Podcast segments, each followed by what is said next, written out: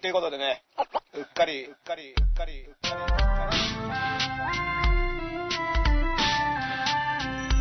はい、ということでね、うっかり、うっかり、うっかり。他の人と、他の人と、他の人と被りたくない、やり方が。いろんなこと毎日あるじゃん。 10月1日が都民の日っていうところで。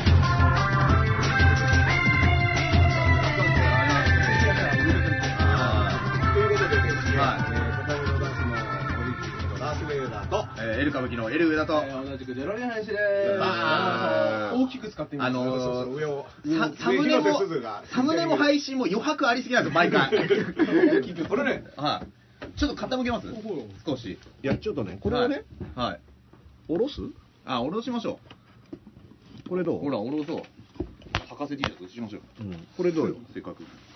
どこへこれいいじゃないですか。あ、めちゃめちゃちょうどいいのかな。はおい。うん。いつも第一個いらなか った。台の上に乗っけてやってたんだけど、そうよく考えたらそれ、台いらないですね台いらなかったね。いつも配慮してくれてますよう。すいません、ダンさん。ありがとうございます。台を配慮っていう、これがおライブですからね。おー、かかってるんですね。うん。それで送り、送るこの台を。おー。俺この前、初めて YouTube でダースさんがフリースタイルで戦ってるの見たんですよ。あ、本当にえいつのやつ何度とか、なんかライブだったんですけど、うんうんあ、たくまきって人と戦ってて、でたくまき僕はたくままきさんはフリースタイルダンジョンしてたんで、うん。だって、あの、ハンニまで行ったもんね、たくまき。あ、でしたっけうんおダーースさんフリースタイルできるっての初めて知りました。 やめてんのか。なん。あかれ、全部え筋書きー、俺絶対見よう。あち違う、全部脚本通りですよ。シナリオ通りプロプロンプターが上がってて、それをこうやってこうこうお互い読んでるだけ。めくっこうやって しかもダースさん勝ってたんですよ、多いや、分。何、いや、勝ったよ、 話が。勝った瞬間の、数少ない勝った瞬間。おーな、え、なんか卒業したんですかバトルはもいや、今度、あはのい呼ばれりゃ出るんだけど、う。呼ばれない。あーやっぱおあのそんなに求められてないみたいな。ー。なんかもうレジェンドみたいな感じ、長州みたいな感じですよ。いやー、長州だったら楽だけどね。ダーさんがちょっと山に降りてった方がいいっすよね。 うん降りてって。片方ずつ眉毛を剃って。大山マスター山ごもりした時のね、もう降りてこれないように。あ逆に降りられ降りれなくなるんですよそうだ 片方の眉毛すると恥ずかしくて人前出れないから山ごもりが続くっていうそういうことなんですよ設定なんですよね、うん、どういうことなんだろう確か小比類巻きもやってた気がしますうねん。あーそんなのはミスターストイック。うん本人気にしなければ全然街で出るだろうって話だよいや、まあそうですね、片方がいけなくても。そうまあでもあの時代だからやっぱり。うんねえ。そうなんですよだだからさ今日のトースポの一面ちょっといいですか、紹介して。なんすか見てくださんい。コロナ爆破じゃなんですよ。何何あの、大仁田敦が、電流爆破バットで、男色 D のさんのケツを叩いてるんですけど、ああ男色でいいのはい、でこの爆破バットじゃないですか、うんでこの一面が何かなって全部読んでったら、あの高校野球の選抜が中止になった記事の人全部嘘一応中にプロレス面があって、うんまあそこでそこの見出しがこのそこ,、はい、そこでもあるんですけど一応野球とあのバットなるほど、夏のはい層の夏の層書いてる。んそういうことなんですよコロナ爆破じゃんはのでかいってすごコロいナな。を爆破しようっていうう、んまあ爆破できんだったねあーうんそういう方向も性もありだけ感ど染が拡大するとまあ爆発とも言うらしいんで、うんちょっと危ないんですよ、そうコロナならズブズブなだけだろ。コロナ爆破だから大仁田大仁田は感電だからね、どっちかあっーていうと感染じゃなくて。感電感電してる方だから、ビリビリビリって。そうですね確かに、いやーあー電流爆破は、うんあの登録商標なんで、商標登録らしいですよ商標登録らしいですね最近しましたね。うん。だから、他の人は使っちゃいけないんでですよ。もう一個今年も爆破甲子園っていうのをやろうとしたんですよあで多分それも中止じゃないです か、え高校生にバック、電流バックやらせるの。なんかねあの卓球の水谷選手とかにオファーを送ったそうなんですけあーど断られたそうですそりゃそうだはろ。いそりゃそうだろ。ーえ、爆破甲子園は、は何いそのいろんな人がこう参加できる電流爆破のたなあ戦いの、要は水島新司の大甲子園的なやつを。ちょっとわかんない ですけど 俺もまあそれはまあカバーしないでいろんなシリーズカバがーそういうや世界だからはさい大甲子園っていうのははい水島漫野球漫画のいろんなやつらがはいオールスター戦をやるみたいなさおー、はいはいはいそんなやつでしょうねそういうやつだったと思うんですよ多分そうだと思います有名人オールスタ有ーみ名た人いオールなスターみたいなねはいはいこれちょっと今ねはい始まったよって告知をしようかなあそうしてください配信開始中ですね、うねんうんえでもあの上田君なんかつぶやいたあはいあの上田君もさ前田さんも選抜もねやるってギリギリまで言ってたんですけどできなくなっちゃったできなくなっちゃってプロ野球がオープン戦ね、中止にするとか、あオープン戦中止にして、それでなんか、えー、なんか、なんだろう、でも 全部中止にしてたからじゃないの。でも高校生泣いてたんでうんやらせてあげてほしいなと思います。寿司だけでもね話してねあーそういや、別にあれもしくてやってんじゃないですよ。どどっかあれメインじゃないんで、あのどこの土だよ 豊洲かどっかなんですよね。豊洲の土はい豊洲か。豊洲の父はちょっと、はい森豊洲は大丈夫ってこと森森戸森友学園はい森友森友の森友森友学園のはい遺言して森友学園だったみたいなはねまあだって今だって角栄学園があの、うんちょっと注目がなくなってきたからもう一回もう一花火あげようって家言って計学園は何なんですかあ、あ韓国人のあ人。ああの面接で面接うん面接であの筆記試験が満点だったやつが、うんで面接0点でダメだったっていう、ーあー。うーんうんまあでもねうんその結構受験してんだなみたいなの思ったけどねあー、確かに。逆にねう大ん学ってでもなんかあれ海外枠ってありますようね、んそれを使ってってことだなのっかて野村幸男だってコロンビア大学行ってたなのあそれ言ってねえんだよ 一応あの鞭打つようであれですからい言ってはいないんですよ 言ったことになってるなってるうんはだいって小池百合子都知事もカイロ大学あー、これねなんかありましたね。疑惑のカイロ大学っていうのがあねのあーそうそう喋れないみたいな説があるんそうそですようそうねん本当にカイロ大学みたいなねちょっとあるんですなるほどようんそうなんですね。そうそうそうそううんいやでもね、はいあのーごめんどうぞ今もうあ大丈夫ですあの 告知を打ちなはいがら喋ろうと思ったけど、はい適当な何かも出なかった、まあ、は今あの始まりましたっていう感じをね、はいしたんですけども、はい。まあだからまだまだいろいろね結構ね、あのーいろいろありでまもすよ最近あれじゃないですか、あのまあ僕、電車乗ってると、んマスクしてる人がちょっと減ってる感じするんですよ結構減りましたよこれはマスクがないのか、うんマスクをつけなくてもいいと思ってるのかどっちなんどだっろちう、かが分かんないじゃないまだわかんいなやいっていう、僕はね、わかりますよ。見見るだけで分かる見えるだけでわかります。あの、全部見えるんで。うんで、僕ね、朝から水道検診で、うんあの、マスクも義務化なんですよ。あ水道検事診務所の中も、うん外回りも。うんで、まあ、3時間4時間で終わる仕事なんですけど、もう息苦しくて、うん逆に苦しいんで、んもう終わって、もうずっと外してたいですね。ああー電車の中はやらないかなと思って一応ちょっとしますけど、うんあの、あれはね、朝からずっとしたらもうちょっときつくなってきます、逆に。ーまあ、基本みんなやっぱ万事丸みたいに含み針が入ってるされる なんか、なんすか、マンチマルシュンって出す。攻撃できるようにこう。なんすか、それ。いや、はいあいいんのじゃないマスクはさ、だからさ、僕花粉症ですから。はい。あ、いいんじゃない、マジもう、あの、ま、まんじまるあれですよ。あれだ、あのまんじまるの話いいわもう男塾でしたっけモヒカンの中に、いいんですよ斧が隠されてる。そうで、そこうう、足で挟んでこうやって投げて。いや、知らないわ。うん、まあまはあい見直さないとうんでもね、教養あのー、花粉症だから、うん日常的にこの時期はやっぱね、マスクが必要なんです僕も花粉症、重度の花粉で症です。今日とかね、はいまあ、風もあって、はいうん晴れてるでし今ょ日花粉もありましたよ。これは結構ねもう起きた瞬間目がねそうぐじゅぐじゅしてきうてんで僕目薬と内服薬であぼー僕もですうんそううわ大変でもやっぱ外行ってうんマスクしてないと結構あっという間にぐしゃぐしゃになってきてうんいやこれねやっぱ咳エチケットとか言うでしょはい今咳一つするだけでうんみんながうわーってこボコボコにされますう、よ、うん、だからこれ告知する実な際に告見ます知するならそのタイミングだと思うんですうんよドロンって言ってからうん4時からやってるよって そういうことですねそういうこういう告知タイミングになるめちゃめちゃ叩かれますよね。どうもでもね本当にうん電車とかで5本とかやっぱなんか無音じゃないですか今全体的にえーだから響き渡る俺はそれは感じないですね。僕が乗ってる電車では感じないですね。感じない、うんあの席いや、なんかニみんュースは過剰な気がしますみ。んなゴホゴホしてるていうか、咳ってか、マスクしてないで普通に喋ってる人いっぱいいマるスクしてるし。人で、うわ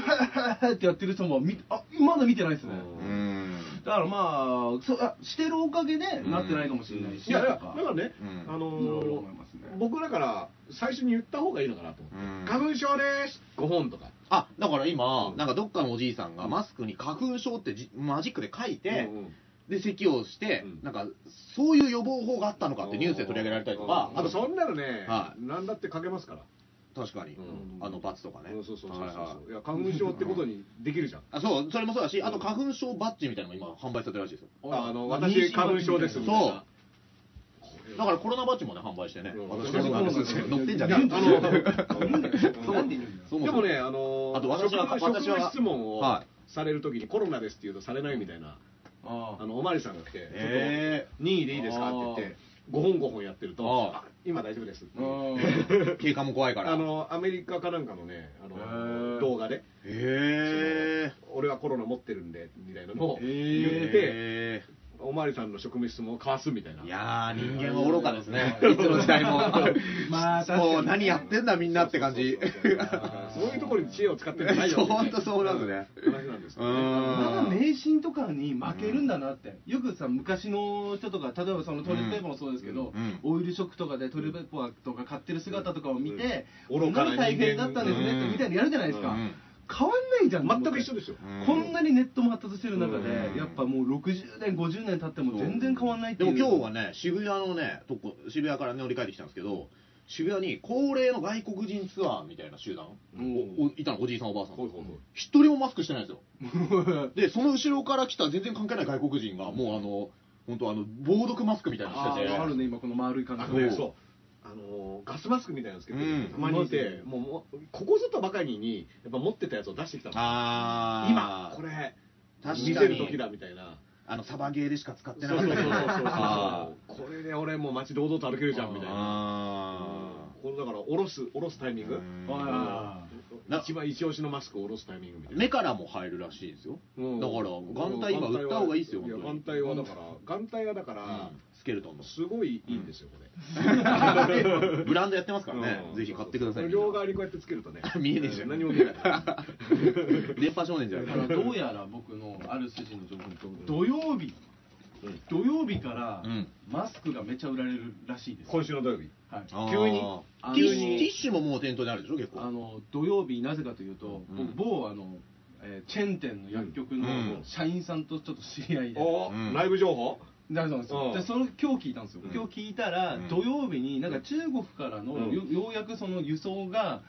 ちゃんとなるようになったと。あもともと中国の工場で作ってたものうね作ってるものもあって、うんそれが今度入ってくるから、うんもう大量在庫を店舗に配るからっていうう本部メールありましたって聞いたんですよ、あただ、その人曰く、迷惑だうん逆にそれはそれと、でもう殺到むちゃくちゃ殺到するから、どううんすんだと。まああっという間に売り切れたのね一回目はねあ初日はね衝動的にでこう帰りにさマスク狩りみたいなのがあってさあー中学生でマスク買ったやつとかにさあー俺えーマスク狩りみたいなマスみたいなうんナイキ狩りみたいなうんそれから抱き合わせでさうん生理用品とかそういうのとセットで買わなきゃいけないとかさあのドラクエと怒り2うんみたいな買わされたものをーそれどっかの結局叩かれてましたよあのだ抱き合わせで抱き合わせで売っててね売っててマスクの空気抜かれたりしてね、うん うわー俺のが、うわーエアマックスみたいなお前のマックスを使いなさ いエアマエあエアマスクエアエアママススククエアマスクエアマスクエアマスクってしてないってことでしょ あーエアマスクエアマスクエアマスクエアマスクはしてないかもしてないですねうんエアマスク狩りもね、ううんんだから まあ静岡のね、うん県議はいこれがだって手前あーあの大量にあの転売ヤーで、はねでもともと持ってた在庫、うんを売ってたり売ってたんだって言うけど、いや、もともと在庫持ってたんだったら、うんなんかもうちょっとさ、県議なんだったらさ、うんあの配るなりなんなりね、うんまあ、配っちゃうと、有権者に配っちゃうと、その選挙法とかに引っかかる可能性もあるから、まあ、寄付するとかね。ああ、それがいいですね。じゃああれは転売じゃないんですよあれは値段を決めてもらってそうだそうだ売ってるんでオークションだったっていや、それが今のうんだってうん、それがダメだった。ああそれダメなんですか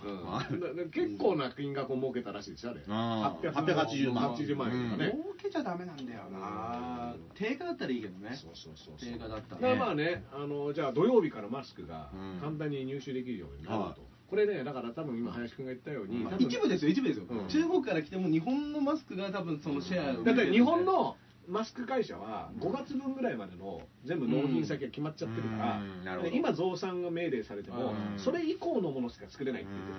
ことね。そうで、うんちょっとそれでもうちょっと面白いのが、んその僕その、まあ、中国からマスク来ますよって話を聞いてた時に、昨日ぐらいのニュースで見たのが中国の、そうまあ、いろんな国にいるじゃないですかがメキシコでマスクを爆買いしてるっていうおろろろうろんだからこれはどういうことなんだっていう、だからなんかすごいそうだから入ってこないっていう説もありますよねなんかその土曜から入ってくるんだけどその前にいろいろ買われちゃって入ってこないっていだうからこれが説も聞きちょまっしたとよよくわからないあのね、だってさ、中国の、あのーどっかのさ、うん市の市長とかがさ、あのこれ前、ここでも話したかな、要はあの、ショートカインターセプトっていうのさ、はいマスクを輸送してるトラックを止めて、ああ、取っちゃうんう。取っちゃったっていうのあは、ーだから山賊みたいなことやってる、僕は死にませんっつっうんてトラックこうやって止めてね、う はんっていうのがだから今度こっちに行くってなったらいうんまあねだからどうなるか。一応ねそのマスクに関してはいろんな話も同時に出てて、はい効果あるないみたいな、うんであの予防にはならないけど逆に拡散は防げるとかねというねだからこっち側から出る分は飛沫はそう防げるそうそうそう、うんでまあマスクってさウイルスってちっちゃいから、は花粉とかはマスクでうん防げても、ウイルスはちっちゃいからまうんあ入ってくるのは防げないけど出てくるのに対してまあ唾とかそういうのはね、うんあの防げるっていうのはまあ確かだから、うんまあ、そういった意味ではした方がいいんじゃないっていうのだけど、うん花粉症持ちにしてみると、うんとにかくまあないことにはうん始まんない始まんないっていうかね、うんあのまあ、もちろん外で歩くなみたいな話に繋がっていくとまた別なんだけど家にいても花粉症ってきついきついきついだって朝起きたらまずぐちゃぐちゃだもん、はでそれで、ね、換気よくしろっていうからさ、うん窓とか開けるじゃん換気はしうんそうすると入ってくるから、夏もそうですよねん明日が一応13日の金曜日なんでやばいなんかねあ J ソンは祭りは自粛しますって誰か書いてたんですけど、うん今こそあのマスクマスクがね、うオんッケーマスクつでけねた方がいいんじゃないかなっていうのはちょっと思いますけどねそうそうそうまあ、迷信に踊らされるんだって林くんが言ったばっかり確かだにジェイソンなんて迷信中の迷信ですからなんかいてほしいですけど ねあージェイソいてほしいですけどね湖行きますよ僕クリスタルレイククリスタルイレイクでセックスすれば襲われますからあーダそうメでですすからねねそうそうそう裏でねセックスをしないやつは大丈夫なんです大丈夫うんそうそうそでもね、あの13日の金曜日もさ、はいあのあいつが出てきたのって2以降でさ、ワンはさあ、ワンはあのワンホはねッケー野郎は出てこないから、あそうでしたっけ、うんワンはそ出のてないなあの前日さんっていううだからか、変な話ですよ草バシャーンだけですうよんそうあれ最後なんか溺れてるみたいなやつってあれ何でしたっけ 2? あのね溺れてるっていうかね、うんあの池から出てくるんですよ。あーほぼあのこれはだからネタバレなんだけど、うん今さらそんな昔の映画のネタバレでもし怒っ本気で今僕に対して怒っている方がいまあいやたジェとイしソたンらいや今借りたばっかの人いるかもしれないですねジェイソンうんあの明日13時金曜日だからうんこのタイミングでうんいや可能性あるなでちなみにうん13日の金曜日もシリーズすごいいっぱい出てて、もう出てますねいろいろ面白いやつがあるんだけど X とかでスペースジェイソンとか X, X スペースジェイソンが僕大好きなんですよあ宇宙船で宇宙船にジェイソンをん冷凍保存してなんかどっかに運んでるあーなんかそう宇宙船の中だいでぶ昔見たな目覚めちゃうっーてやつ、はい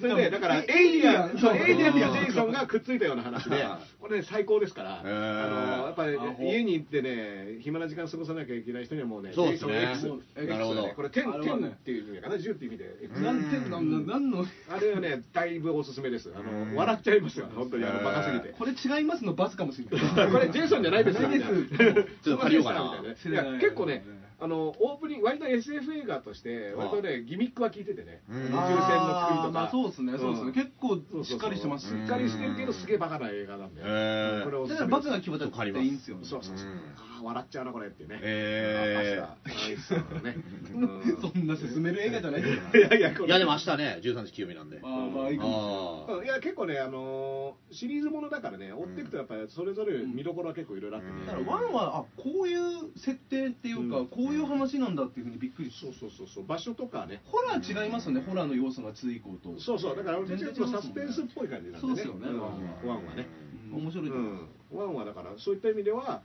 そうジェイソンの映画だと思い込んでる人はワンを見てみるといやちょっとびっくりするかもしれないなるほどっていうものはあるかも取しりれな返いしましたようんそう取り返しましたよやったやったこれ見てない人は見てないですよね でもね、あのー今だからさ YouTube とかさ、はいまあ、Netflix とか Amazon とか、まあ、要はこもってなんかするっていう方にみんなシフトしてるでしょーはいだからこれ、やっぱ今結構 YouTube にドカドカ参入してるじゃないうんなんか吉本チャンネルもなんか今日のニュースで見たらなんかうん3万人ぐらい増えた登録登録者 YouTube かななんかあらららすごい増えたってあるかな見てるんですかねうんうんこの砂場放送はねそうですねあの全くそういったはい世間の流れとはうん全く流されることなく、うんここのここうんはそうです安ね定の視聴数をずっと保ってでも僕一切世間に、エル歌舞伎のチャンネルも10人ぐらい増えましたよね本当 にはいと思うちょっと増えたはいちょっと増えてます登録者数がちょっとはいそっかそうですねまあね目指せ2000いやだからさ、うんみんな参入してくるっていいことと思いきやさうんやっぱ見たいものがいっぱいあるわけじゃない今そうですねうんで僕らのねこのライブ配信とか、うん多分ねスライム作りとかに比べてやっぱり役に立ってないじゃないですか世の中あースライム作りはやっぱり子供全子供が見るコンテンツなわけですけいやいやいや そうなのかなうんマスク作りもありますからど、ねマス今ク作りとかもね辻ちゃんのあそうそうそうそうそうそうんうそうそういった役立つ情報が一切ないのがこのねうんうっかりうっかりライブ配信しちゃってるそうですね眼帯作りをちょっと見せますか 眼帯作りねこれ僕だから作ってもらってますからこれうん自分では作ってないそでうすそうね発注の仕方とか発注の仕方、うんうんバラバラ農園を普段はやってる人が作ってくれ てるそうなの本当にだからバラ農園が忙しくない時に作ってくれてるあそうへーなんですねだからあのちなみに本当にやってるブランドの方でうん売り切れやつはね、あのブラウンのねうん茶色い一番シンプルなうんやつが売り切れてたんですけどこれがね昨日再入荷しました、へえう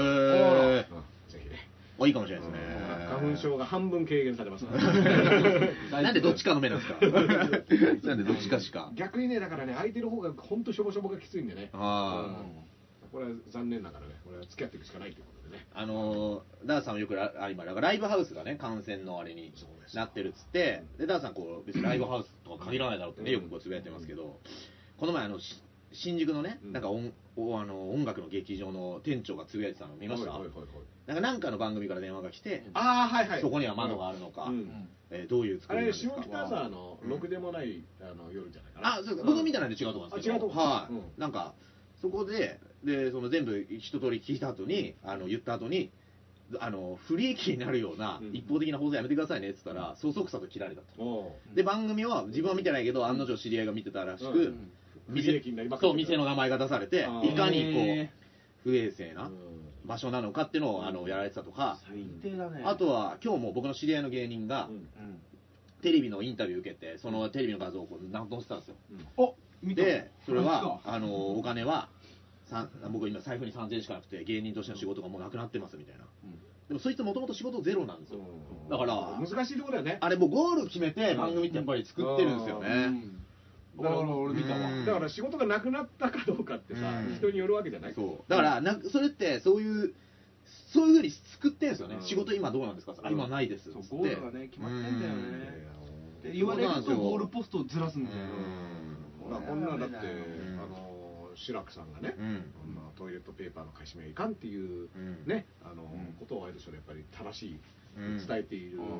横でですねうん奥さんがそう弟子を連れてうん買いあさってたっていうこのそう辺ねいやそんな言い方ないでしょそんな下世話な言い方ないでしょ それはねもうねちゃんとあのゴールを決めて打ってるあなるほどねうんオチが決まってペーパーじゃなくてティッシュじゃないですかあティッシュだティッシュじゃないですかティッシュですね離婚は1億パーセントないって言ってたんです1億パーセントないああこれはあの橋本市長の2万パーセントと、うんまあでもうんなんだろうな宮迫さんの2000パーセント受け取ってないと、あの全部ね逆だったっていうね、うんまあまあまあいいですようん101超えちゃダメそうそうそうそう101%パー超えちゃダメ101%超えたら減ってくと思った方がいいから。そうですねだからマイナスになってるんうでん、すね、そうそう120%ってのは80%と同じみたい ななるほどうん、そう思った方がああうん整合性はつくそうですね心兄だけですからうん本当に120出せたの小黒兄はあの上に乗ってる方でしょ、うんあ弟だうん弟弟あの弟の方でしょ、うん筋肉がね膝して、ううんからなんか枝みたいな筋肉入ってましたねあの ねなんか書いちゃっただけなんだよねあ れねまああのしかもその時代に多かったあのシュワちゃんをモデルにしたキャラがやたら多いっていう、ね時代の背景がうね、んあの雑魚キャラのね造形とかで時代背景が出ますからあなるほやっぱ北斗の剣とか見てるとね、はいそういう時代だったんだなってい うどモヒカンが流行ってる時期のねもう一回流行ってましたよ、 うんありましたそんな時期流行ってないでしょ見たことみんななもいう一回だった時期模様ドラゴンとマッドマックスに影響を受けて帰ってあげてたんだあの北斗の剣でね、うん火炎放射器を打つやつがいるんですよキャッハおあのおモヒカンの、ほうほううんあいつがね僕すごい好きで、放射器を持ったキャッハ野郎火炎放射器はねの正しい使い方っていうのをいねや 正しくない子供に教えてくれる YouTube 早すぎた YouTuber みたい なわーって正しくないでしょ実際に作って YouTuber でいますもんねうん火炎放射器を火炎放射器川の土手で試すっていうねえ結構な勢いなんですよ怖いっすよねあれうん普通にガス管ちなみにあの消火器は消火器って開けたことある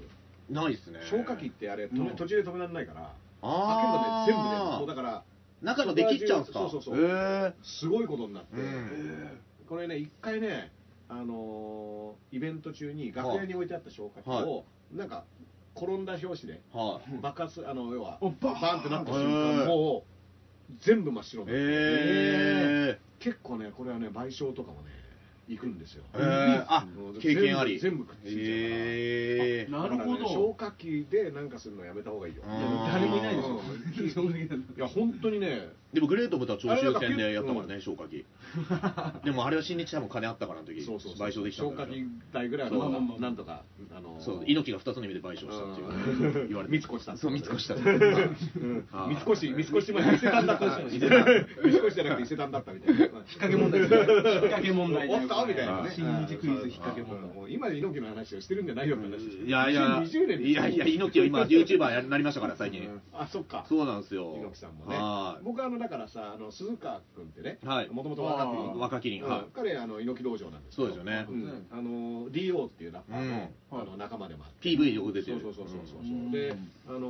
ー高円寺とかね、うんあのーにあの道場あるから宮藤さんのスネークビットジャパン。そうそうそうそうでたまあの僕娘と一緒にね、うん歩いてたらね鈴川君と「ああ楽しくな」みたいな、ううってうちの娘を軽々肩に乗せてトグロみたいにしてた、えー あれトグロだみたいな、えあーーやってましたうん、あの一緒に北朝鮮にねうん猪木さんと一緒にあー、そ北うか朝そ鮮うに行ったか。時の話とかをしてくれてね、えー面白そうあ面白かったな、へ面白そうだなすっごいもう接待も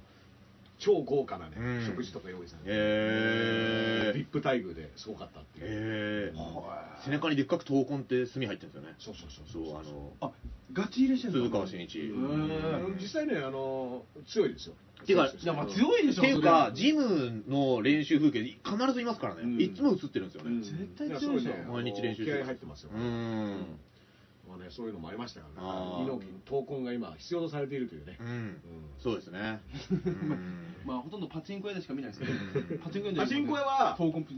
ハンドルを消毒してるからうん大丈夫なんだ よね、いやパチンコは 怖えよあ怖ー いこれこれを消毒してるまかあら、確かに玉今自然と出ますしねうんそうそうそうそろそろそろ入れなくてもいいからうパチンコ屋でも出てるんですかね、んいやだから僕らの YouTube コメント欄にはね、そういう情報書いてきたいましたけどね。パチンコ屋でも出たってそのよなんかコロナウイルス弾が違 うコロナウイルスがいかに怖いかって言ってるけど、パチンコ屋に並ぶやつは絶対に並ぶから、うんコロナウイルスよりあいつらがウイルスを犯されてるんじゃないかってこれも僕ら知り合いの芸人がつぶやいてて、まあなるほどあこれうまいなと、うでん喋ったらその日のコメント欄にはどこどこのパチンコ屋で感染者出た出たまあ本当かわかんないですけどねうでもまあフィーバーしちゃったうんフィーバーフィーバーって病気って意味です、 うんああそうか熱ねそうそうそううん熱って意味ですからね、ううんんあフィーバーフィーバーですうん僕ねあのパパチンコ全然僕やらないんで僕もやんないですねうん昔のね跳ね物ねあー自分で打ってるものはちょっとやってたけどあーもう自動になっちゃうからあはいなるほどそうですねうん今もあと音がねちょっと苦手なんですよあ言ってんだけどあ騒音がだからなんかあんまりね、うんあのーパチンコ行かないんですけど、うん眠くなるんですよねあれ見てるとうんまあ、そういうなんか編成意識に持ってかれる感じあるよね、うんまあ、なんか時間忘れちゃってんだろうなと思うけど中にいる人はね、うんでもそうねパチンコ屋はなんでだろう満員電車は最近になってね、はいまあ、満員電車もやっぱり気をつけた方がいいっていう専門家のね、うん話が出ましたけどうね、んいやそうでしょうそれはずーっとねなんで満員電車がっていう、うん疑問はあっでたも一昨日ぐらいもう身動き取れない満員またなりましたねえあ本当電車はい乗った乗りましたよ何線いやまあ言わないですけ ど 一応そこからスポンサーがね CM 来る可能性もありますいからやそうですね あー L 歌舞伎と JR うん俺乗ってるそうだ京都に行こう俺乗ってるところは今んとこまだいやだかそらこまで混雑が緩和されたとかいろいろニュース出てきますけど俺全部嘘だなと思いますだから体験が逆なんですもん全部うんあーいやあのさ嘘ばっかですよガラガラだっていう写真とか出るけど、時間帯もあるけどなそうそうそうそう、う結う構ねんいやいやもう混雑の電車があるんでうん時間によってはっそていうそううことそうよそうそう混雑の電話がある時点でもう別に、そうそうそれを言ってるだけだからそのうん意味ないんだよね、写真撮ってガラガラっていうのもそれ撮った時の時間でしょそうですそうですそれさ分かんないで24時間ずーっ見た人はと撮り続けて、見るからねでも時差通勤は実際にしてるんだろうなと思いますね自殺劇なんかうちの奥さんも、うんあのあやってんすか会社から自殺通勤をうん命じられて、うん30分遅く行ったら余計混んでるってあそうそうあー僕もそれやったんですようんはあだかあらこれ意味あんのかみたいな話になっててでも昼1時とかでいいんじゃないですかい昼1時とかだったらね空いてるのかな、うーんだから映画館もね、うんで6時ぐらいまでにするとか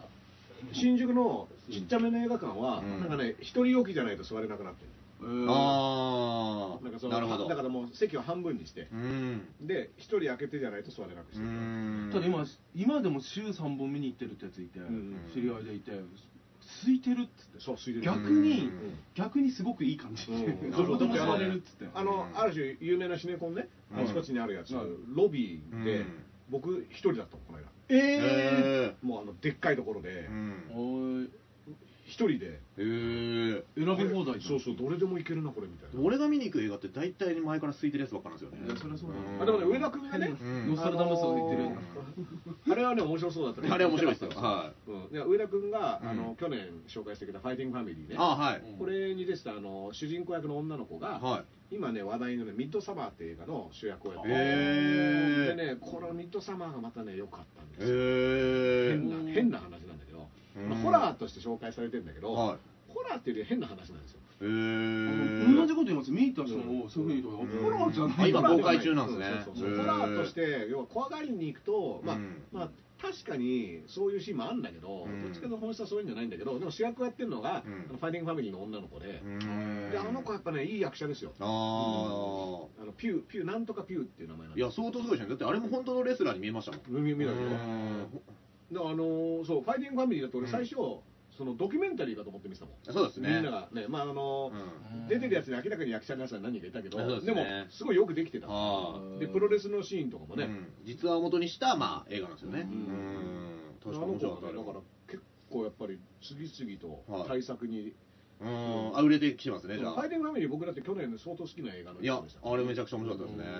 うんミッドサマーもねだからねはいすごい良かったですよ、ーうんあ映画館は今本当空いてるから、うんやっぱねあのし消費が冷え込むっていうのもあって、ねはいそのはいはい外食とかもうんなるべくした逆にした方がいいんじゃないのとかうんいうのありますけど、まあ、僕らあの一応事務所とか入ってますけど、はいフリーランスの方に限りなく近いっていうか、ままああ、上田君はね水道検診をやってるけど、うんこれだと時給1000円で4時間働いてる人たちっていうわけでしょ僕らあのーだから4100円はほ保証しますっていうううんん4100円で1日を、なんだろう4100円1日ってことは、うん30日間で、うんえー、と12万円、うん家賃光熱費相当土日休みですよなんて言われたらもっと減りますよまあただ僕一人暮らしなんでそれより少ない収入 で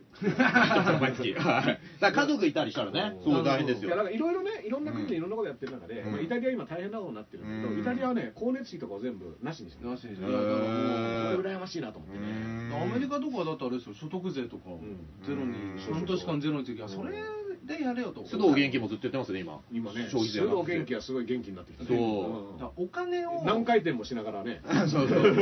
くるくる回りながあら、俺僕は1回転することに消費税が1%減っていくみたいな、そういう技を使ってるみたいな。だから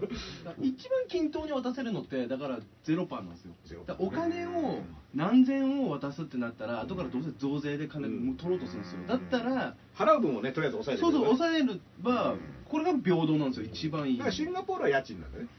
あのねあー家賃を半額にして、えーで家賃を半額にした大家が損した分を国が大家に補填あわかりやすいあーそれは多分ううんで家賃もみんなさどうすんだこれだって仕事がないのに家賃は一緒とかさ、うんね、そういうのも困ったりするわけだからでイベントとかもうさ、ん会場費ってさう、んまあ会場側はさその日何もしようあのはい中止になっちゃったら、うんあのだけどいやこんなの言ったってやれないじゃんみたいなことになってうん結局どっちが払うのとかまあっていうことそうでで、すね誰かがかぶんなきゃいけないものっていうのが、もうどうするって話だと思うから、うんもうなんかこの前ほんまにうん日本まあいいよだからこの前確定申告行ったんですけどつ確いて定たよ確定申告も、でしょうん僕が行ったとこは確定申告は4月16まで延期したんですよ、そうそうそうあみんなそうでしょでしょ、うんあの人をばらけさせるために、で僕は作成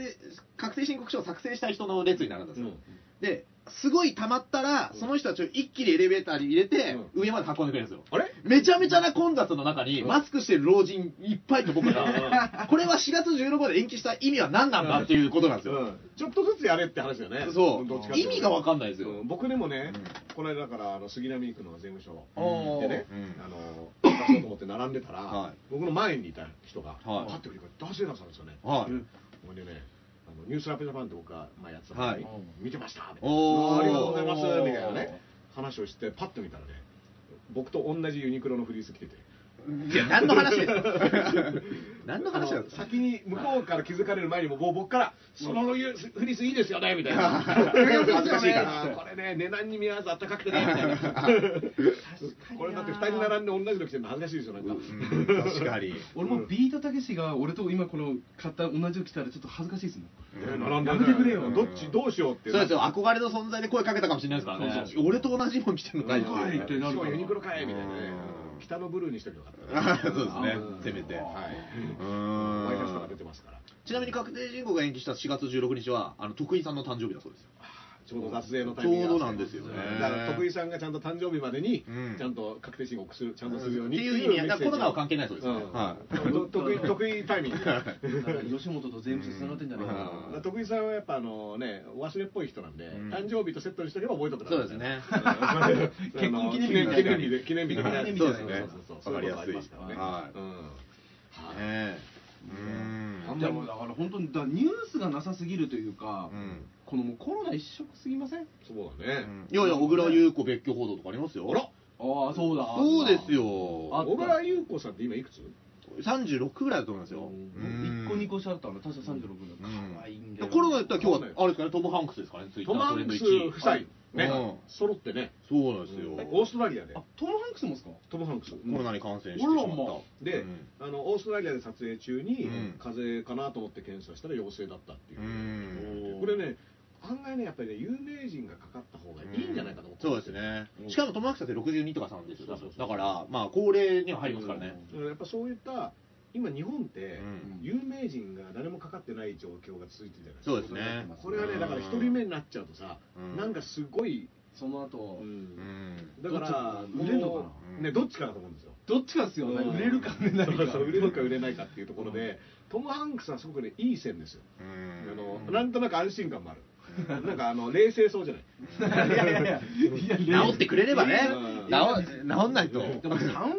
割で当たって3割7割外すってことじゃないですか今の検査、うんだからちょっとまだ何とも言えない、まあでも孫ね。正義のあれどうですか孫正義あのー100万人プレゼントでも100万ってさそんな数でもないでしょ。 100万ですか、うんだから、うん要は、まあ、100万プレゼントしてし検査したいっていう人はすればっていうのと、まああれ結構反発受けてやめるみたいなことになってどうしようかなって言ってますねう今んでもあのしないしたくない人はしなきゃいいんじゃんって僕は単純に思ってうん要はでこういうことが起こる心あの医療圧迫とかねで心配だって言ってる人たちがみんな検査に行かなければうんそこそこ大丈夫なんじゃないのだったらしたい人はすればいいただだったら行くんじゃないですか、高須院長がなんか医療には限りがあるからみたいなことなんか書いてた気がしますねうん高須院長はでも医療関係者なのあの人一応いやあそうです整よ形外科だそうですよねと整形外科とは言わないのか総合病院もやってるんであそっかそっかそっかあそうだ息子さんが院長やなっんて、だねうんだから僕思ったのがそのお金持ちって前澤さんもそうなんですけど100万って数字好きなんだな好きだねうん1000万100万好きだね確かにうんまあ分かりやすいですからね100万いや貧乏にも好きなんじゃないだからみんな応募するわけだから97万とかだとなんかちょっといや確かにあれちょっとあと3万出せよとか逆に思っちゃうもんねそうですね なんであと3 100万億円どうしたんだうんだから100万円分の寄付すりゃいいのになってうん100万人分を100万人うんのそれを何か寄付してやりゃまあいいのになフリーランスの4100円の方に何とかしてくれってなそっちに回してくれるんですもしねくはそのソフトバンク使ってるともうちょっと安くなんねえかうんなあソフトバンクユーザーはさあ料金を安くするでしそょうねうんかソフトバンクははい、ということで、うっかり、あ始まったかなあ始まりましたか始まりましたはいこれねじゃあこれもう一回まさかのうんこんなことがあるとはっていうええあんソフまトりバンクの陰謀で陰謀っていうのなんつうね当たり屋じゃないですかあんまりそういう政治の話とかするのはよくないかもしれない良くないですねはい止まっちゃうんでやマジめにやめなるましょうマジになるなよあーねえマジになんじゃないよ配信に政治を持ち込むなうん 怖いよそんな小倉優子の話しましょう小倉優子のいやいやいや小倉優子は何でもいいのかは急に切れちゃいましたびっくりしまねしえたすいませんでしたう申んし訳ないですうんということでああつながったみたいですねあつ繋なががっったたつながったよかったあよかったうん今4人戻ってきました四人戻ってあきたりがとうございます一応ね、あのーこっちも3人ですからね。いなるほど3対4 3人以上にはね、はい見せたいなとは思ってるんですけど、うんうんまあだからね、あのーいろいろ多分考える人たちが出てきて、まあその、うん孫さんはビル・ゲイツの影響で、ビはいル・ゲイツがそういうことやってるから、うんじゃあ日本あそうでしょうねやろうっていうあ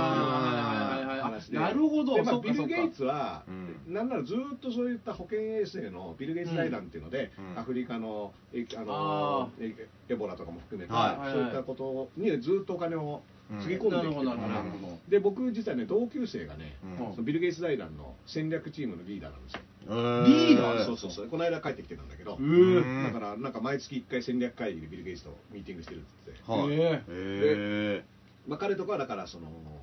アフリカとかの,、うんその政府と組んでどうやってその保健所とかを増やしていくかとかあーそういったことをはいやっているから、はいはいはいはいまあ日頃からねそういったことにこう目配せを実はビル・ゲイツがしているうんなるほどあのねあのウルトラ級の金持ちはやっぱちょっとねまた、やっぱ使いどころが違う使いどころが違うんだろうなっていうやっぱりね、Windows が大事だっていうことなんですよ。 Windows 換気ががとっくにとっくに Windows とは関係ない人とかねあーまあマイクロソフトとかねもう縁切れてる可能性がでも換気で窓も大事でしょ。そう Windows そういうことなんですよそういうことだねあー Windows 10そうなんですよ。だから 10X ですよ、さっきのね X。ジェイソン、ジェイ X ソン10と一緒ですやっぱりね。 10と100っていうのが大事ですからね。人間が好きな数字っていうのは10がついてると好きそうなんです。ちなみにテレサ10のモノマネ芸人の名前がそれ10ってこと だ。テレサ11。11? はテレサ10の10が10なのかってい。いや、そう、違うんですけど、テレサ動物とか11。の10っていう動物じゃない。 あ、そうかもしれうないでんすね。あのイタチとかのさ。あ10って言いますね10うん点々ぐらいでしょなんだっけあのー時の流れに身を任せるあそうですねテレサ10はいいやもういい歌でしょ本当に俺モノマネやってる人のしか記憶ないんでそすうでよ、ねす、ね本人の顔本と人かもの全く、うん確かにね美空ひばりもあのーなんだっけあのモノマネしてる人青木裕二だっけなんだっけあ、いますね。ああ、あっちの顔が浮かんじゃうっていうことありますけどね それはさすがにそれはあとやっぱあの息子長男の加藤さんのね、うんオールバックぶりがそうですね。たまんないですねたまんないですよ、うん生きてるなぁと思ってね、 はい。スカジャンですそうそうねそうそうスカジャンですうよ、ん母親の意向でずっと来たんだろうなって、いやいやいや。屋根屋根の人の石田一世ぐらいですかねスカジャン来てるのってああ石田一世はね、はい本名がほあの星ですよね、星っていううの、ん、あ下の名前ですかそういやいやあの名字あは、石田純一が星なんですかそうそうそうそうそう石田一世の、うん、だってえ石田純一もさんの名前って石田太郎じゃなかったっけ太郎だよなんか石田純一、石田太郎ですよね石田太郎だった気がしますよ。じゃあ今ねフェイクニュースがいやー、わかんないです。うんでなんかねすごいかっこいい名前だった気がするんで、石田一世って、へーこれおぼろげな話をしてますけど、んおぼろげな話がうん醍醐味ですから、いや、そうです ね。確かに。まあうっかりいですかやらふわっとしてるふわっとしてるんですようっかりしてるからうっかりしちゃううっかりしてるわけですから、はいそうそううそうんきっちりきっちりっていう人はねあのそういったものを見てくればきっちりって番組は別にやってますから すっきりでしょ。すっきりとはいすっきりとそうすっきりとはいよく気づいてくれた きっちりなんかねえよって話だから、そうですねうんでもね、なんかその、モーニングショーですか、テレ朝の。あーのモーニングショー厚労省とか、内閣官房が揃はっいて、ね、あー番組名指しで。名指しできましたねあれ何を言ったんですかあの、モーニングショーは。モーニングショーは、うん具体的に、えっと、なんだっけなあ、まあ、なんかいろいろな点を挙げてたんだけど、はいまあ結局厚労省側がさらに言うと間違ってて、はいあの結局訂正したっていう天罰さんみたいなんですけどね、ん、なるほど。僕ね、番組やっぱテレビあんま見ないんでね、番組自体は見てないんですけども、うん。うだんから今、豊田真由子さんもバイキング出てて。あ、そうそうそうそう、でももとも痩せてましたよねああ見てないけど俺はそうもうそうで2009年の新型インフルエンザの,、うんあの専門家として厚労省で働いてた人だったあーだから今回の感染症にぴつっいたりだってたっていうね。そうんでなんかまあ文字起こしの情報とかだとネットの人とかはなんかみんな、あ豊田真由子の言ってることはすごい分かりやすくてうんいいっていう、もともとだって東大ですからね、あの人ね。ああそうですか頭はいいんですそうよそうそうねそう。あの応印高校っていうう、んいわゆる女子御三家っていうね、あの東大合格率が高いうー女子ん校の出身で。へえそうあるんですか御三家御三家女子御三家双葉女子学院応印っていうのがね、ああーの女子御三家。郷ひろみと郷ひろみと、うんあの野口五郎と、うんああと一人西城秀樹ああ西城秀樹ねそうそうそうそう考えると西城秀樹さんとか亡くなってるわけだからね。いや本当ですよいや本当うだーん忘れちゃいそうな、ううーん。んあのそうねう。驚きます ね。うん驚き ますよまあ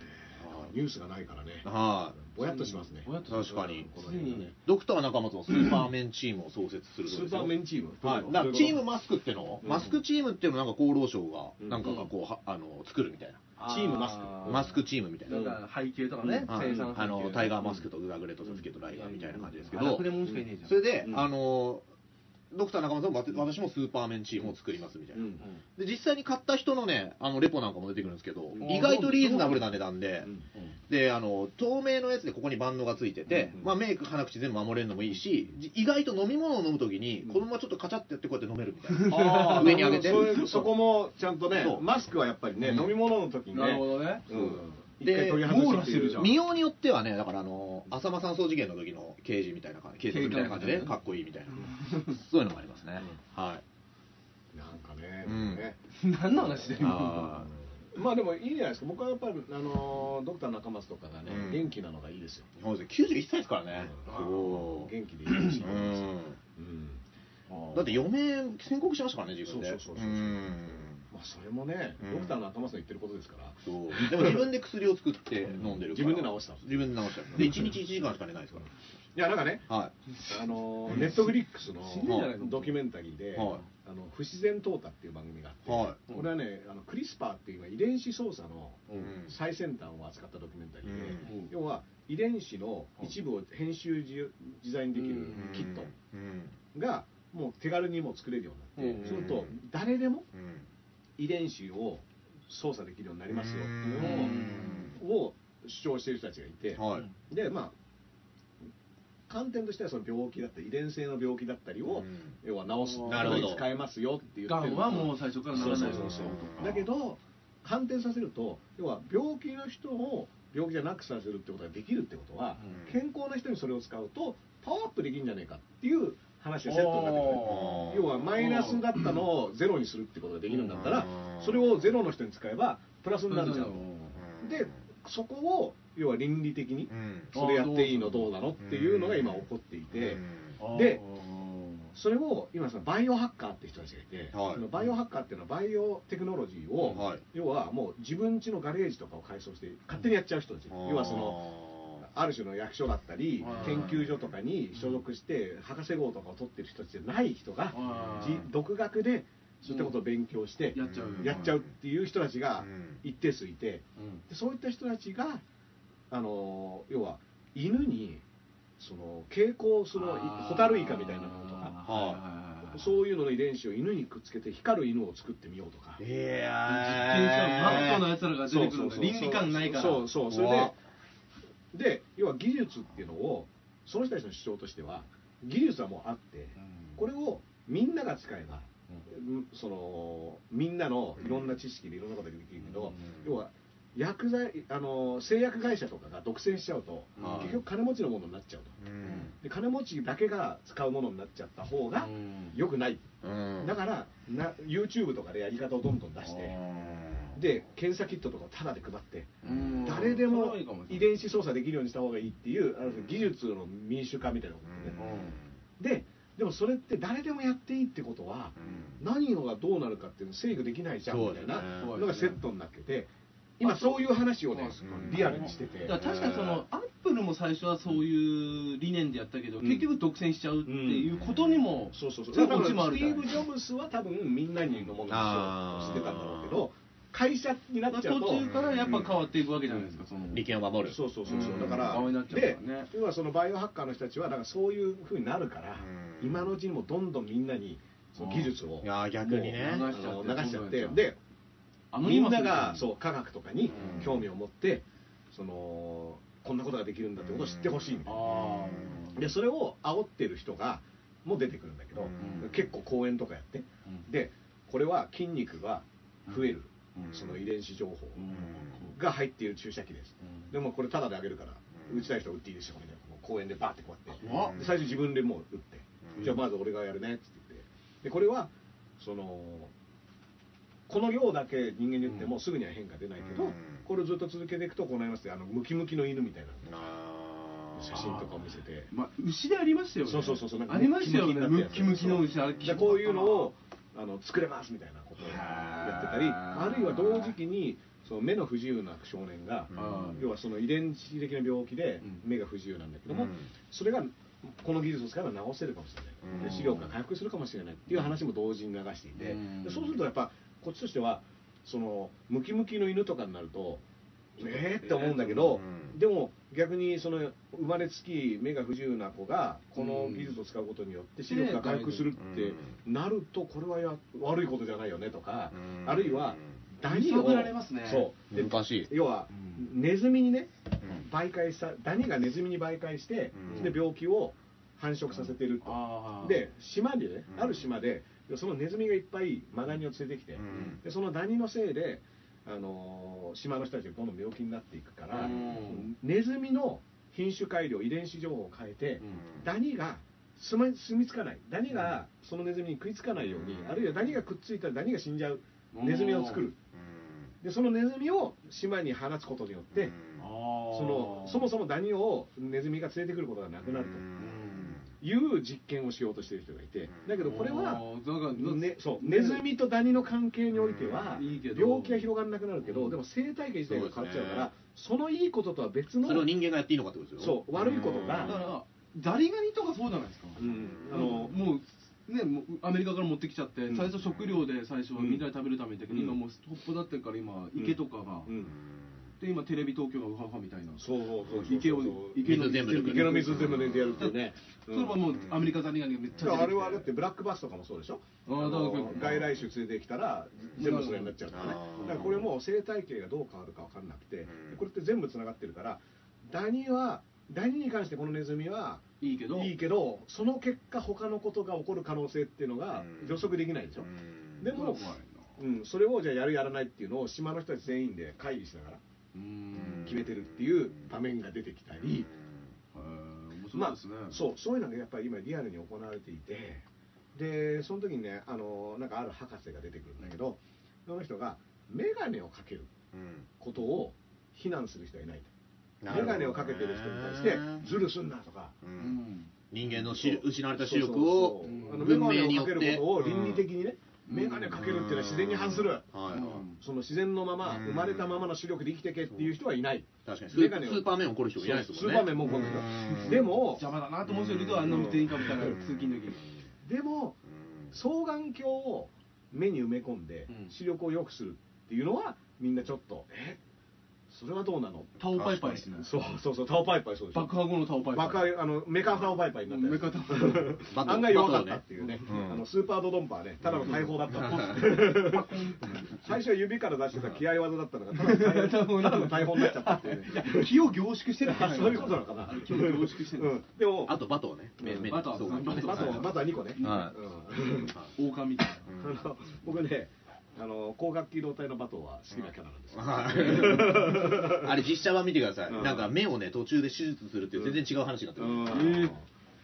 あの斎藤は固めのね仲間なんですけど、はいあそうスナイパー斎藤はねはいはいあの固めなんですけどねあそうっすねそうそうそうでも要はみんマイナスを要はメガネってのはさ、うんマイナスを、まあ、補助みんなと一緒に補助するっていうのがいいけど補同じ効果でうんプラスにするとみんなちょっと、うっんていう実は倫理観っていうのはその程度のもんでしかないっていうことを言ってる、はいはういんだってそなるのほどね動く数値は一緒なんだから、はいだからそういう議論を今していて、オスマン3個も視力戻るかもしれないですようんそうそうだってもう今0.2ぐらいしかないで すからだからまあ僕なんかね左目がさその見えないのが、うんそういったことこれは別にその遺伝性のあれではないんだけどねあの病気しましたよね可能性がそうそう可能性があるんだったらとかね、もう思うし、うんうあーん難しいですねそうだからでもやっぱりスーパーヒューマンみたいなのも作れちゃうんじゃないの、そうするととなるじゃああの義足のランナーとかいるじゃないですかうんあれって今今技術によってどんどんねできるようになってパるラリンピッそクれとかがなそくなるれはどうなのって話そうもそあうるそうそうそうそうだからある種それまではさもうこの状況を受け入れるしかない中うでんそれを最大限に本当だ生かすっていう考え方だったうのがんいやそもそもそれも変えれるからとかになっちゃうとうんでもその煽ってるねうんそのバイオハッカーのリーダーみたいな人はうんだってみんな X メンとかあのテレパシーとかうモテるっていうなったら持ちたくないっていうことを言ってるのうんみんな持ちたいでしょスーパーパワーみたいな話をしててでそれに対していやそれはっていうのは議論が結構もう難しいいや両方ありますよ多分絶対うん、だってそういった SF のキャラとかが好きなさうんスーパーマンとか好きだったりねあのする人にしてみればスーパーメンとかねそうスーパーメンもしてーパーメン戻ってくるけどねだからスーパーメンもはい今は来てるけどうん最初っからもう埋めス込んでキーンって出るみたいいなや埋め込まねえよあれはウルバリンみたいね ウルバリンウルバリンの爪みたいな感じでシャッて空を飛びたいから修行してたんですからねってやつもいるんだからそうそうそうそううんだって鳥人間コンテストとかをさ、うん真面目にやってるわけじゃないみんなねうんだからじゃあ鳥人間コンテストにチャレンジするのはいいけど実際に羽を生やすのはダメですよ人みたい間なが空を飛ぶ夢をライト兄弟は叶えたとそうそうそうそうそうだからそもそもそれってでもうん自然には反してる行為なわけだようんまあもともとお前ら空飛べてないんだからうん飛んでんじゃないよとかだから人体をいじるってなったらどうなんだそうそうそうそだかうらメガネはちょっと違いますよねそうそうだそうそうからだからでもタそうタトいうレベルゥのータタトゥー以上ですもんねトゥー以上うん言ってしまえば取り返しがつかないぞみたいなでもタトゥーを入れたことによって精神的に強くなったいやそれはあるでし人ょもいるそうそうそあうグートリッチとかそうでしょぐらいなんですよ合力っていう合力って入でってるもからうん X メンぐら害になった時にうん車とかぶっ飛ばしてるじゃないですか、うんあれ保険とか考えると持ちたくないですね、あーマグねマグニあれートとかこけた時にボーンってなった時にうわやべ保険降りねえって言われた時の恐怖心あとリアルに言うと、X メンは、ミュータントに生まれてきてる人たちが、子供の頃から差別に遭うっていう描写もあるんですよねそう。そうそうそうだから、あれをもうねうん、一応言ったんじゃないけど、難しいよねうんそうそうそうそうミスティークとかそういうのでねそうあの悲しい思いをしてるうんちょっと強いぐらいでフリーザとか壊れても困るし、なんかねちょっと強いやつが出てきたあのベジータみたいなほっほっほっつってねほっほっほっつってそれが生態系の自然だから、宇宙から来ること宇宙からすごいやつが来ちゃうみたいなねそうそうそうなっちゃうかもしれないからだねから本当にファンタジーに合わせるコルド大王がどれだけ強かったのかわかんないえ映画でしか出てこないこと一撃でやられちゃいますからうんそうそうだってあのトランクスにあーバラバラにされてその後トランクス結構いろいろくすあの苦戦し人まし造たね人間に苦戦してるからコルド大王どれあーどの程度なのっていうのはゲロがすごかったと思うんですよねすごかったドクターゲロね。ドクターゲロはだからドクターゲロがいいのかって話でしょ人造人間を作っていいのか。ドクターゲロ的な話なんですのよ話ですよ、今ね。うん人造人間ではないんだけど人間自分も改造して永久に生きられるようにしたんですだからど2つ進行してては人工知能を怖がってる人もいるわけじゃない、うん AI が人間にとって変わるんじゃないか、うんでももう一方で人間自体をスーパー人間にしようとしている動きもあって、これはどうなんのみたいな不老不死になれるって言ったらしますいやだから今ねそれも出てくるのドキュメンタリーにあーそれは、うんえっ、とねネズミからネズミにそのの遺伝子をいじるとうん寿命が30%伸びる、ももうそれはネズミでは実証済みなので30パー伸びるそう同じ年のネズミでその遺伝子操作しているネズミとそうじゃないネズミが出てくるんだけど、全然若々しいのね、その遺伝子操作すへるーネズミは。こんネズミはいつまで実験に使われるんでしょうね。それもね、かわいそうすぎますもねう。ミッキーマウスの時代 からね、ずっと実験台でされてま実験しでたはマウスディズニーランドも今閉園してますからね。そう、ディズニーはだって、結構あの延長しましたよね、来月まで。まただからそうですね宝塚が、うんあの廃一止だな回再開したんだ、タイミングでもっと伸ばしてくれってなって、宝塚もちょっと困ってるみたいな。だからだって再開を決定したタイミングで10日延ばすってニュースが同時に、ほぼ同時に出たなのあね。そうなんだで宝塚は入る時にサーモグラフィーで見るとか、うんあの太陽なんかうんすごい、うんどこもやってないお金使ったんだねでも宝塚って舞台で毎日あの、うんあれすごいですねどこかしかお金持ち、有楽町かどっかのお金持ちが集う場所で、うんうんやってるからもう劇場が死活問題なんですよねいやそうそうそうあの人たちにそうそなんうってだるかつ、まあ、その引退公演だったりするんだよね、そのうん元々花形だった人の。あらららららただ、同時に観客の平均年齢は割と高い。ああそうかあーお金がなきゃいけないから、なるほどねじゃあ歌舞伎とかもそうかもしれないですね、うん、だからやるやらないっていうのは、うなんんかどっちを取るかっていうのは難しいところだなと思うんですよね。でも人数制限かけてね椅子潰していくかだよねもあーそうねさ映画館みたいなさっきのねうんそれでなうんペイ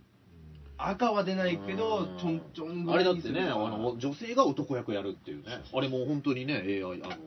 ねそういうなんだよできるできる手術でできるようになったら大変ですようんだから宝塚もそう、あの要は性別とかも遺伝子情報で全部変えられるようになったら、別に自分のそのトランスジェンダーとかっていうのも、より選択自由になるっていうこともあり得るし、その話で聞くとマイナスをプラスにできるっていうことはマイナスをさらにマイナスにできるような兵器もいやだからででどっちもいけるよだっねてそれは何かを埋め込むことができるわけうんだから編集可能ってことはすんごい悪い病気の遺伝子を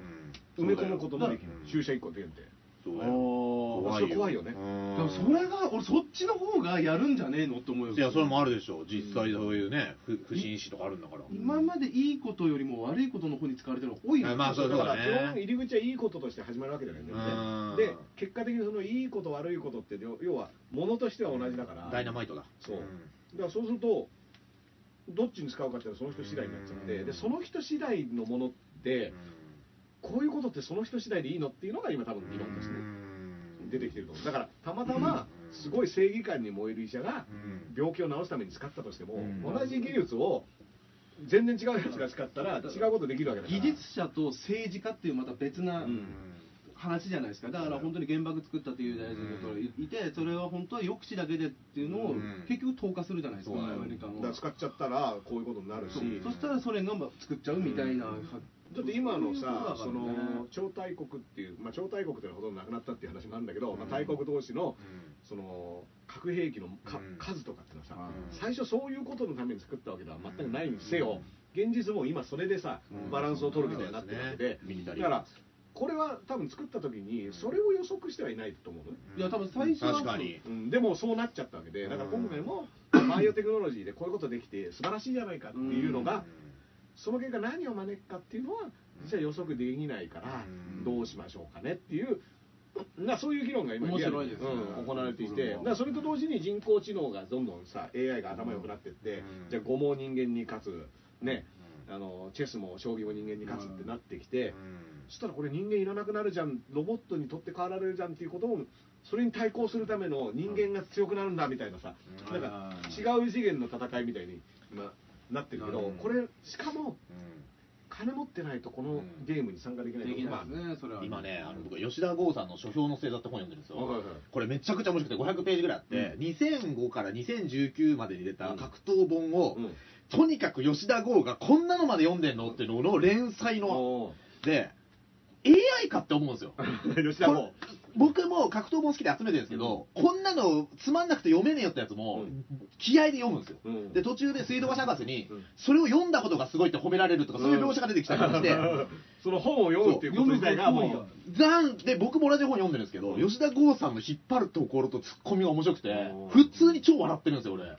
だあれあれって AI が取って代われそうな仕事でできないなってことを最近考えてまあー吉田剛は AI にできないとした。吉田剛はねい、やいやだってさ、うんジグジギ通り読んだらつまんない本なわけでしょその格闘技の元ネタそのうなんですよ本は大して面白くない本がそう吉田剛はいやこういうふうに見るとここ面白いですよっていそうのをなんですよ。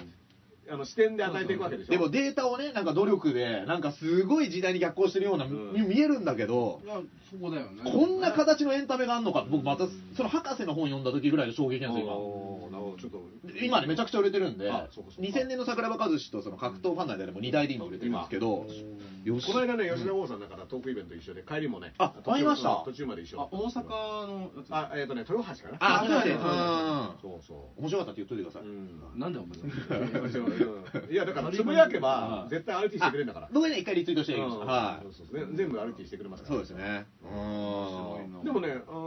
そうね、7時間トーク番組だから一緒にやって、吉田剛さん司会だったから、あーうんまあ面白かったですよ。あの人マジもすごいわ。ううん。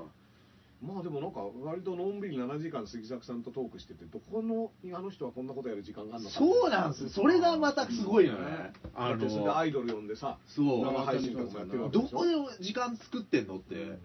でも結構その音楽とかもパンク好きで、そうなんですよね。割とマニアックな音楽もちゃんと聴いてるしう、ん。なんなんだろう。まあ単純に話も面白いですよ、普通うに。ん。なるほどねスキンスキンケアの時間をちょっとあのややってないかもしれないです。スキンケアはうんやんないよねそこはないがしろにしてる可能性があるうん可能性が。あとマスクもしてなかった。そこあ売りじゃないだろー強いんだなでもブリーチの時間がありますからねあの人うん金髪だからいやー吉田剛の話で。すい ませんね吉田剛の話吉田剛の凄さが俺分かりましたあのうんその人間の倫理観の話でうんでもあの人倫理観は倫理観はああんだかないんだか怪しいですよでも一個だけ書いてるのはうん殺人とかの被害があったものだけはうんいじらないっていうルールがあるらしいですねうん本人の中であまあだからあの人は自分の倫理観っていうか自分のルールをうん一応いろんなものに、うんその取材に対してこういう態度で臨むとか、あの最低一冊は本読んでからインタビューするとうかんそうそうそうで下調べがすごいって言われるけどなんで下調べしないで行くんだ逆にみたいな、うんいやでも言っても意外と時間でもダウさんの方も読んできたのかなじゃあ脳梗塞も読んでるあだって書評書いてくれてもあ、そうですか。吉田剛さんの書評はえっ、とねあ、ど、後から出てきますね。どっかに出てるどうやって読んだどんだけ、どうしたも独読う、もう、どんだけ網羅してうる。んちゃんとね抑えてくれてますよすげえ。身長かなんかのね書評なんでだからかといってその吉田剛さんなんかの専門家っていうふうになってないのが俺いいなとそうそうそう自分的にはだからなんか基本はそのフそうァンっていうかねそうだんアイドルとかでもた仕事でやってますよっていうだけでアイドル研究家でもなければうん芸能界のそういうまあ、得意なのは格闘アイドル芸のゴシップっていうのが、まあ、あるっちゃあるけど、そうなんだよね。格闘技が僕専門ではないですってみたいな書き方もするんですよね。そうそうそうそこがねなんか入りやすいんですよこっちもまあでもやっぱアーカイブ量がすごいだろうからねやばい。でも、記憶もなんかどうなってんのかなと思いますよね。いや面白い一回その吉田剛さんが面白いなと思ったのがあの人が神保町とかに行ってあの90年代と80年代に出た明星とかをたまに買うっていうのがうん俺ここに秘密があるんだとなるほどね。まあだからやっぱね目の付けどころの問題だよねそうそうそうどこにあの結構当たり前にみんなも手にすることができたけど、溝がしてたものっていうのは案外拾ってたりするんでねそうかもしれあない。そうそうだと思いますそうだと思いますねじゃない本をいっぱい拾ってましたけどね。まあ、うまくいっちゃうと、逆に集まってくるだろうね。ああーの、じ磁力の発走してるから。うん確かに憲法もすごいって書いてました。そうそうそうそうあ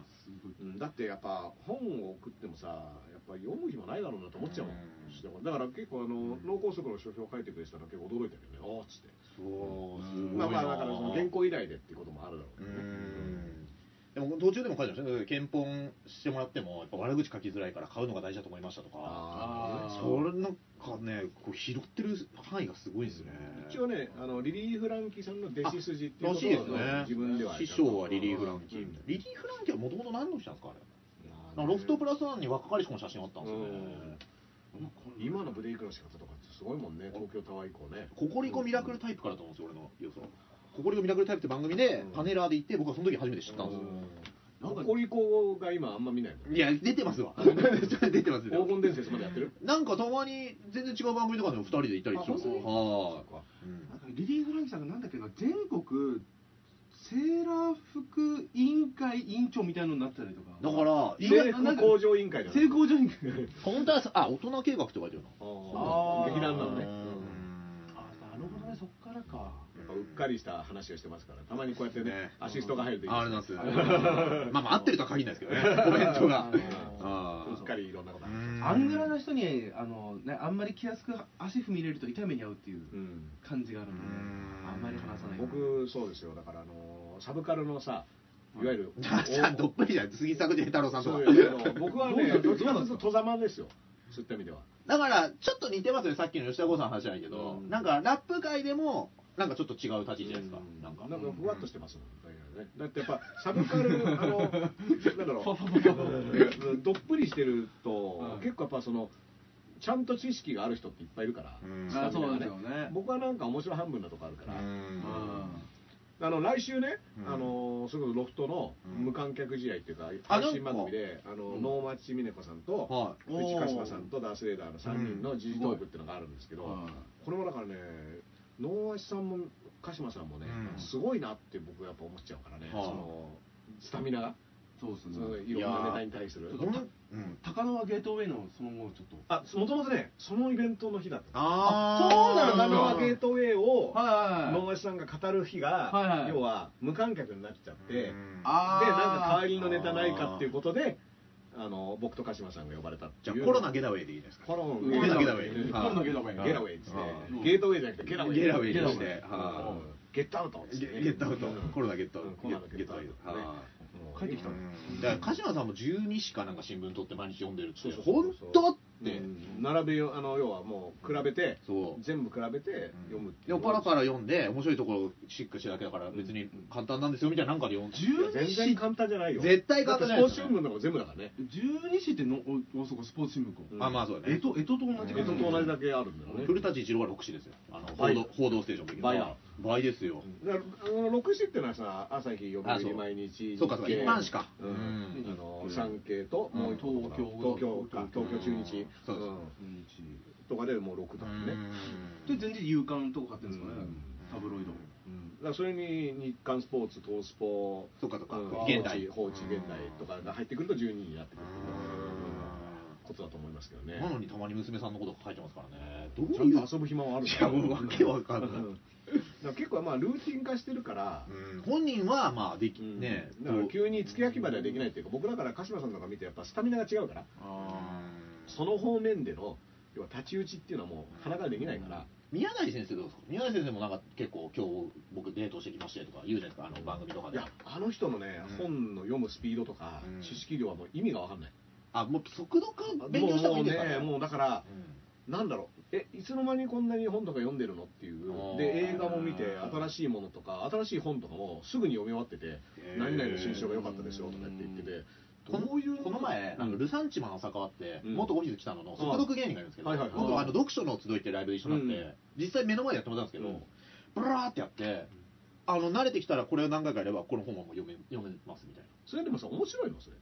や、だからそういうそうなのので、それの人が紹介したのは、あの速読のための本だったんですけど、うんなんか、うん、どうなんか味わうというよりは、多分情報、うんで、速読にもいろんな方法があって、絵で覚える方法とか、うんなんか、僕ねだからね本読むのすごい遅いんですよ僕でも遅いんですすごよい時間かかっちゃうの遅いうん、で遅い結構じっくりいってしかもうん少し進むと、あれこれこの話ってこれだったっけなって戻ってあわかりますよ一緒ですうん一緒ですあるからでなんだったらちょっと違う本浮気しません浮気してはいそんな前の本の内容も忘れてではいもう一回ちょっと前から読んであれこれなんか見覚えあるなとあかそうですよねあここ読んだとこだみたいなのが行ったり来たりずーっとしながら読むから二人羨ましいよ俺はまずこれ漢字なんて読むっけってあだ携帯あいゲやーそれもムするよこれなんだっけなっていうえ Kindle はねだから辞書とか詰めるからああー Kindle で読む時には結構ねあそれ楽だなでもど本読む楽しさってゆっくりのめり込んでるのが楽しくないですかまあねって思うんですようんだから僕はこのままでいいかなって思ってるんですけどウィキペディア開くあんまやんないかまなああ気とになかっちゃう時あるけどねよなんだっけこれみたいなこれ漢字もあんま調べないなんかもうまあそうい漢字うはねなんとなくこういうこと意味だろうみたいな、このだから本だけですけどあの清々しいって言ったじゃないですかすがすがしいうんをあれはライムスター歌丸さんがバラ色ダンディって言ったんですけうどん多分すげえ本読む人だと思うよっつってうん勝あー手その本読んでるから勝手勝手ににやっていくんだろうねうんみたいなああ俺なんか土地の名前とかだと、うんし調べないとなんかあーダメなの土地の名前は海外とかのあの漢字であでもねそうあの今ねあの読んでる本がアメリカのさオピオイド中毒って先週も話したかもしれないけど、まあ、要はその鎮痛剤がはいの,、あの中毒がモルヒネの強い版みたいなやつなんだけどあーが今アメリカで蔓延しててってーいうのを、まあ、神保哲夫さんってジャーナリストの人が翻訳した本が出てるんだけはどい舞台がそのアメリカの南部のあの町とかなんだけど、まあね、アメリカの南部のイメージバージニア州があってメーン州があってメインランド州があってやっぱパッて浮かんでこないからあー日本だったらさその山梨とかさあ長ー野とかはい群馬とかっていうとなんとなくは場所はわかるじゃんはいあアメリカ全然わかんないみたいなだからアメアメリカ地図を一回見てあーそれは見ますあねーこの辺の話なんだなみたいなのを確認しないとイメージがねあ俺見ないなうんわかんないままだぼーっとしちゃうそうだから俺アフリカとかの本見た時に沿岸部ってえどこの沿岸部っそてうまた長いからな長いしこゴれーでルドもコでもース一ト回俺はね、国その多いし著者のなんかその表現を一回尊重するっていう意味も込めて見ないっていうのあはーあなるるほそどのこの人は言ってるこれ一ことを発勝負でいいとしてんだろうって思ってだから説明してないってことは、そこうれはもう説明いらねえ常識でしょみそたういなだから音楽とかも分かんないのあるじゃないですか、うんあでも多分それでやってんだろうなと思って、あえてやんないまあ調べとけばあるんですけど、うん調べ ない実は欲しいなどうかなと思うんですよね、あーまあでもね、うんあのなんだろうながらでやっちゃうとね結構あの本はやっぱり集それだけに集中するのが実は一番いいね音楽とか聴きながらとかうさ、うんんあそうですね、んそっちラジオとか聞くとそっち行っちゃいますもんね意識俺が雨の日好きなんですよ雨の日雨の日に夜な夜夜中に電気スタンドつけて枕元で読みながら窓を開けてあの雨ザーッのととそう雨の音が一定なんですよおーうんそうすると結構それがあのリズムとリズム的にすげえ読みやすい心地よいよねうんで外の声も雨の音で聞こえないまあね環遮境断されるのいいよねそれがすごく良くて、うんで風もちょっと感じながら、うん環境音はねあってもいいと思うけど、うんその完全な無音のところよりは実はちょっとね、ちょっと僕はそっち派で、うんでも音楽とかダメです、小川直也の入場テーマ曲はね、風の音でね、入場してくれて昔あったんですよね。いいのかあのなんだろう、ブッチャーの入場曲は嵐の音ですけど、ああ、不景を嵐みたいなね不景を嵐あークロングレイシーの入場曲がうん、サイレンが鳴り響くだけなんですよあ。そう あれ怖いよあれかっこいいんですよ。怖いよあれ何出てくるんだこいつうんはいちなみにあのあスターリンってねパンクバンド初めてのはいライブこの間見に行ったらね、はいやっぱ入場曲サイレンだって、えへーサイレンをあの手でさ押してうん押し型のサイレンでへーーーンって鳴らしながら入場してきて結構なおじさんたちですかそうそうもうだって名前はよく見るな。スターリンもうあのリーダーの遠藤さんっていうのはもう亡くなっててで残ったメンバーとかがいまだに活動続けてるんだけど、そうそうそうなかなかのパンクライブでしたけどねええ、面白そいうそう。そうそうもういいっすうよーんまあでもね、はい言ってる間にこれどれぐらいやってる一時間ぐらいやりましたねやりましたはいもうやってんじゃないですか5時15分ですねはい。あなかなかのね皆さんお付き合いありがとうございうますんあ戻ったあ気づけば戻ってきてますね最初の方そうですよね。よかったよはいうんまあこれアーカイブが残りますから、はいあの2話2話二話連続で2話連続に全上下、上下そうですね二話連続でうんはい六四っていうね映画がね、はいあのなんかミステリーものがあったんだけど、はい要はあの昭和一時ね64年あのそうそう邦画のやつですよねそうそうあの時ね全後編に分かれる映画が多くてあそうだあれ前後編だそうあー僕ねやっぱね映画で全後編分かれるとはチューブラリンの気持ちになっちゃうからえ、だってそれ期間空くってことですよね、前編。そうそうそうそうえ、で完全に完結しないで終わるんですかいやだから前前編だけ見ても、おなんかもうやったそうそうそうえーじゃあムトゥーぐらいやってほしい4時間ムムトゥーうんあームトゥーぐらいやってくれればあ なんで分けんのかなみたいなちょっと思いますねうんちょっでもそうやってね犯人がいる系のやつであーそれダメだねーちょっとねなんかあの気持ち悪いっていうかねうん僕でもあの20世紀少年ああのはい浦沢直樹の漫画のね、えーあれが実写化されたでしょ、はいあのーでそれをね僕ね全く前情報なしに、はいまあ、漫画自体は好きだったから最初に見に行ったんですそかう一発目をね見に行って、はであの2時間ちょいなんですよはい。だけど原作結構長い上に当時まだ完結してなくて、そうなんですよあーで見に行きましたよ俺はだから映画で映画版オリジナルのストーリーで、うんあの無理やり終わらせててまあ、そういうパターン多いですからね。っていううん。つもりで見に行ってたのははいで1時間半ぐらい見たら、はいほぼ原作を実写化してる流れできててあれってことは何これあと30分で地球爆発ぐらいのことやってくんのみたいなそうそうそうワクワク感から見たらあの第2部に出てくる女の、まあ、遠藤環奈っていうの環が奈出てくるのが、なんかチラシビリって破って終わりっていうそうすごい終わり方されてちょっとあれへーそうだよ見た好きな人いるかもしれない俺本当にムカついたんですよ本当ムカついたよ僕ずるっとムカつきましたよ、うんえこのままだと血の大晦日でそうそうそうそうみ一気にこの30分からのうん大爆発のすたいなごいないことのかってそうない何にも起きなくて終わったから、えあれはちょっといや言ってよっていうか言ってたんだろうけど、 言ってて知らずに行った僕は悪いとは思うけど、うんあれのずっこけ感はねいだやからだから一部って大きく書いてますよ小説って一部う浦沢直樹と友達辞めたくなりました うんはいあのね、はなんつうんだろうな、うまく返せねえな、なん ですかうん浦沢直樹はね、その後だからいろいろビリーバットとかいろいろだって、今もなんか連載してんだけど、ドームでしたっけ今なんかね、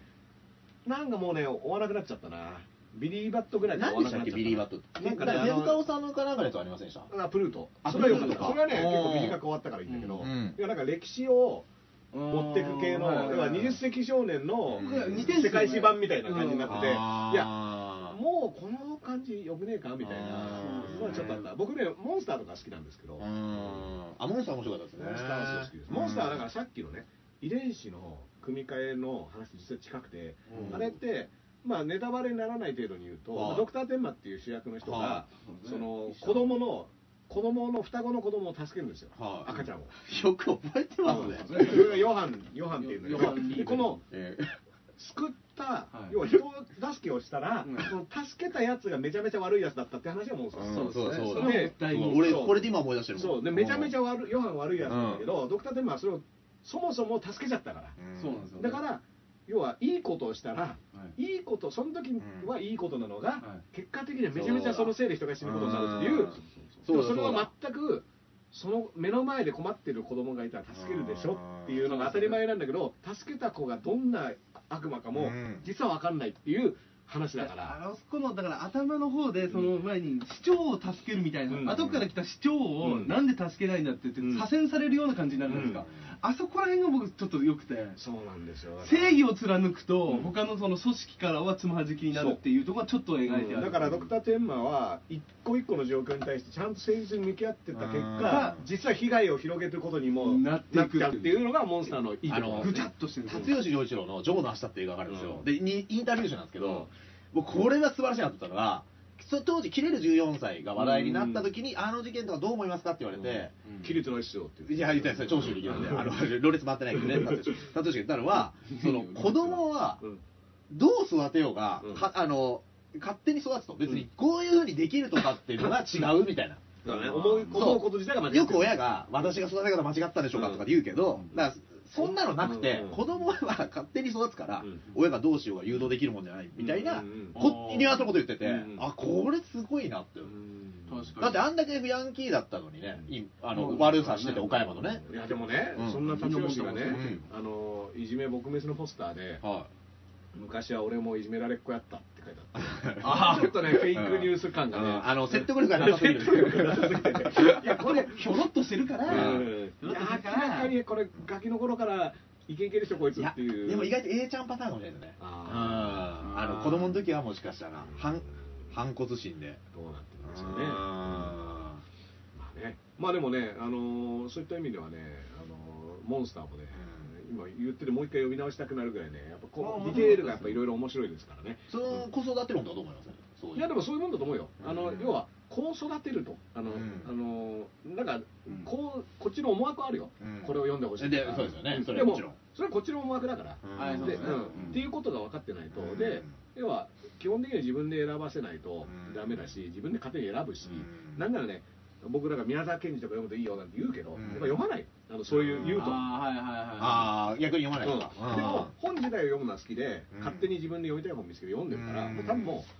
親がああれ読めこれ読めっていうのはもう、うんダメなのむしろあのマイナスで勝手にたどり着いたらたどり着いたでいいし、うんそうじゃなかったら別にね昔言ってたなぐらいでそうそうちょっと将来見た時そうにそうっていうのが一番ベストな気がすなるんかもう一回出会った時に、うんあそれもこれあの時なんか面白いって言われてたやつだなみたいなので、うん手に取るってことになるような種は置いといてもいいと思うけど、うんそこを読ませて、うんそしてこの方向に行かせるみたいなことはうん全然無理だから、ううんんだからそれは考えない方がいいんじゃなラいかッなパー、ラッパーなりたいですかどうしますあのね どうします うんに日本初ですね、もしなったら。いやいやいやえ、いまするるる店い、るあのいるいるいる、親子ラッパー。うんあ、いるんですかいるんじゃないえーうんもしくはあのだからジブさんのジブラーさんの娘さんがさ、はあのーラップしてたよね確えかね、ーうんあの最近ちょっと話題になってたえ、よねでかいんですか、そんなもん。今いくつなんだろう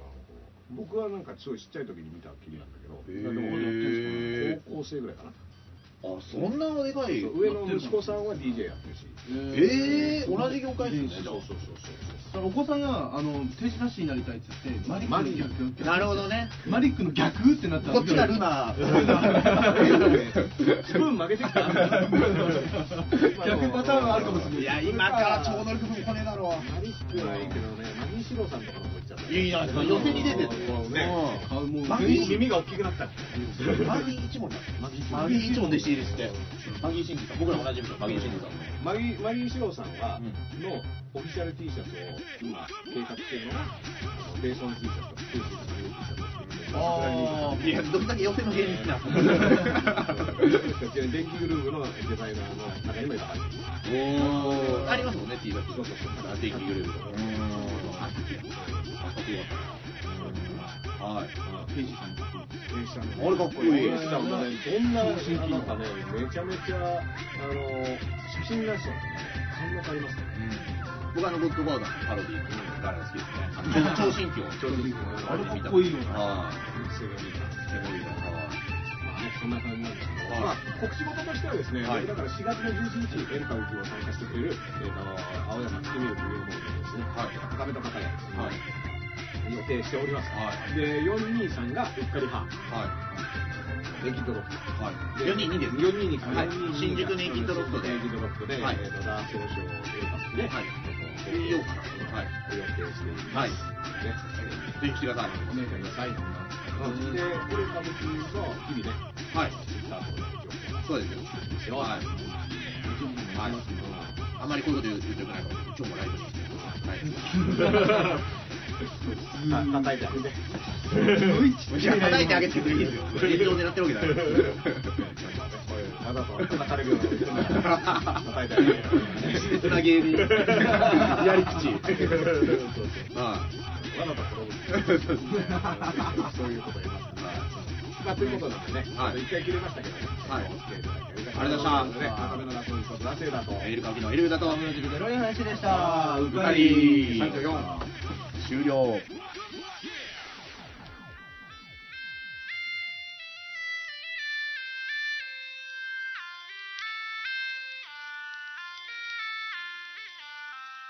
あ